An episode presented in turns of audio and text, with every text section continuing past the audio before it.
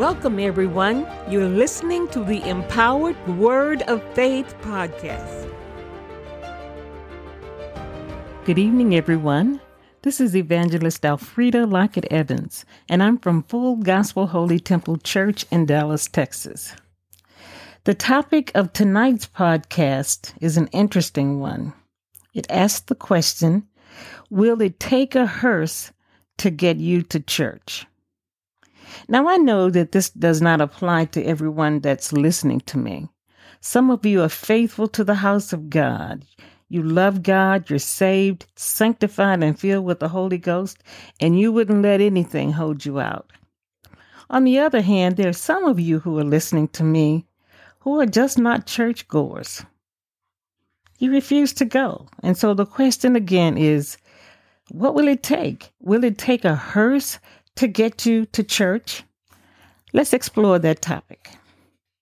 Let me ask you a question. What is your favorite type of dream car? Is it the Lexus or the Mercedes Benz? Perhaps your dream car is the Maserati, the Jaguar, or the Lincoln. How about the Cadillac, the Porsche, or the BMW? Some of these vehicles are pretty pricey. In 2018, the Mercedes AMG E43 had a price tag that started at $72,000. The Porsche 911 Turbo S started at $162,850. And do you know that there are some people who are so caught up with dreams of the material things on earth that they're actually willing to become a drug dealer or thief just to be able to drive or ride in a big name car?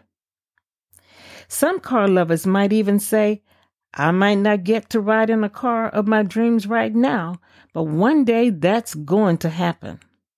They can't feed their children properly because their money is spent on the lotto and scratch offs, hoping to hit it big. Their babies are neglected going without the things they need every day because their parents have a selfish dream about owning a luxury car. Now, here's a twist. Just out of curiosity, I looked up the names of some of the most popular vehicles for funeral hearses in 2018. The first funeral hearse that was based on the car design went on the market in 1909. Today, the most popular design for a hearse is the Cadillac and the Lincoln. So, if you've never had an opportunity to ride in a Cadillac or Lincoln while you're alive, you might get your wish to make that ride after you die. Just imagine there you are, lying in the back of that cool, shiny hearse with your best suit on and your toes turned upward. Man, you're doing it big. You're chilling in a Cadillac or a Lincoln. You are styling. But wait, what's wrong with this picture? Do you realize that I'm talking about a time after you're dead? Mark 8 36 through 37 says, For what shall it profit a man if he shall gain the whole world and lose his soul? Or what shall a man give in exchange for his soul? Now, I've shared this rather morbid scenario for two reasons. First of all, you should realize that putting importance in material things like cars is ridiculous in comparison with the idea of taking care of your family and considering where you're going to spend eternity. I don't care if you drive a $162,000 Porsche or a $1,500 hoopty. The bottom line for all of us is that one day we're all going to die. The most important thing to remember is that the dead body lying in the back of a hearse is only your shell. We are spirits that have a soul that lives in a shell called our bodies. The real you is the spirit with your unique personality or soul that lives inside of your body. But by the time that your body is lying in the back of a Lincoln or Cadillac hearse, you, the real you, will either be in heaven or hell, depending upon the decisions that you make while you're on earth.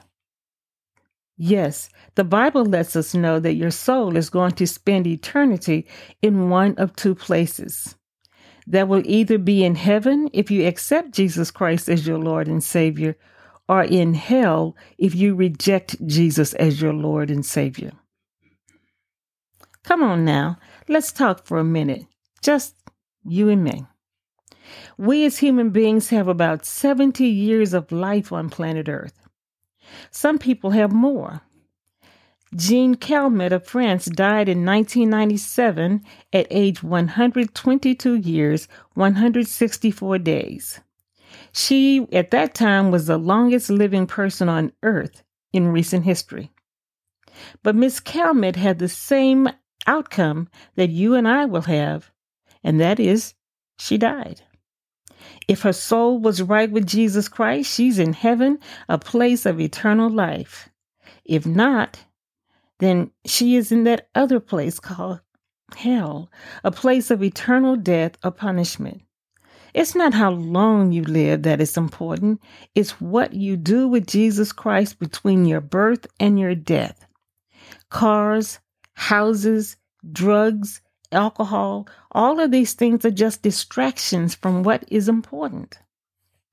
The Bible tells us in Titus 2 and 11 that the grace of God that brings salvation has appeared to all men.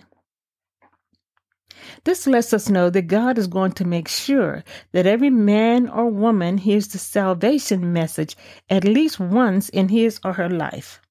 Some of you right now would like to run away screaming to avoid the salvation message that you think I'm about to preach.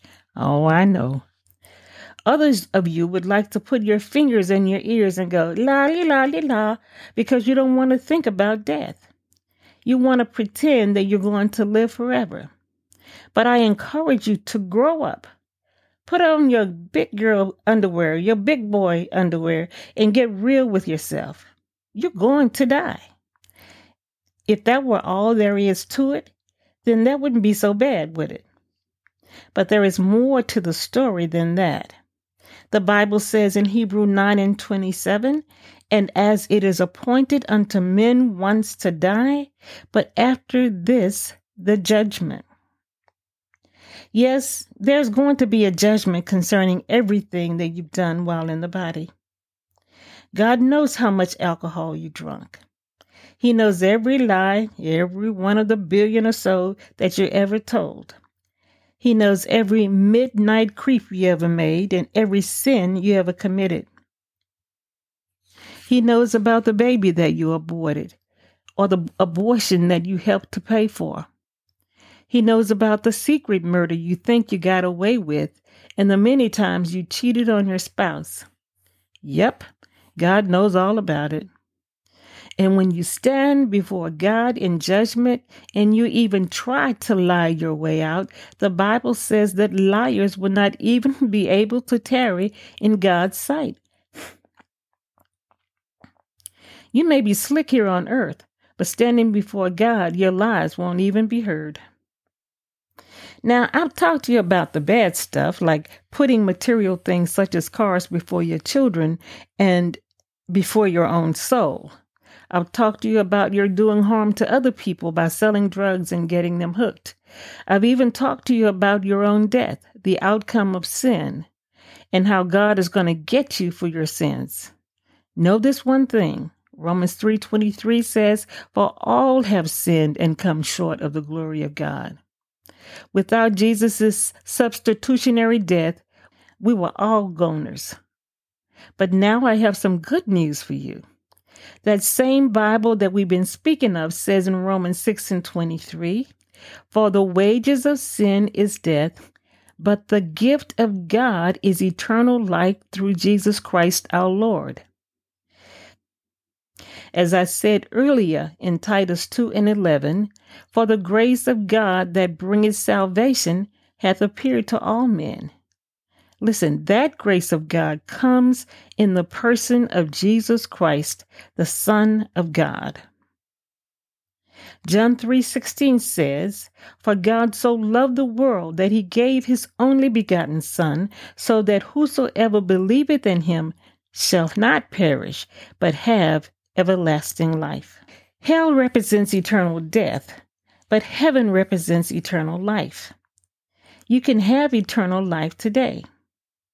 When Jesus came to earth to establish his kingdom, he came saying in Matthew 4:17, "Repent, for the kingdom of heaven is at hand." To repent means to ask God to forgive you for the abortion, the theft, the murder, the lies, the drugs. All you have to do is repent, turn from those sins, and intend to never do them again. You then unreservedly give your life to Jesus and ask for the power to live like you should. That power comes in the form of the Holy Ghost. The Holy Ghost will help you so that you're pleasing to God. Isaiah 118 says, Come now, let us reason together, saith the Lord. Though your sins be as scarlet, they shall be as white as snow. Though they be red like crimson, they shall be as wool. Listen, Jesus will clean you up and make your life brand new. 2 Corinthians 5 and 17 says, Therefore, if any man be in Christ, he is a new creature. Old things are passed away. Behold, all things are become new. Your repentance, your turn from unrighteousness to righteousness, and your being filled with the power of the Holy Ghost will make an eternity of difference for you.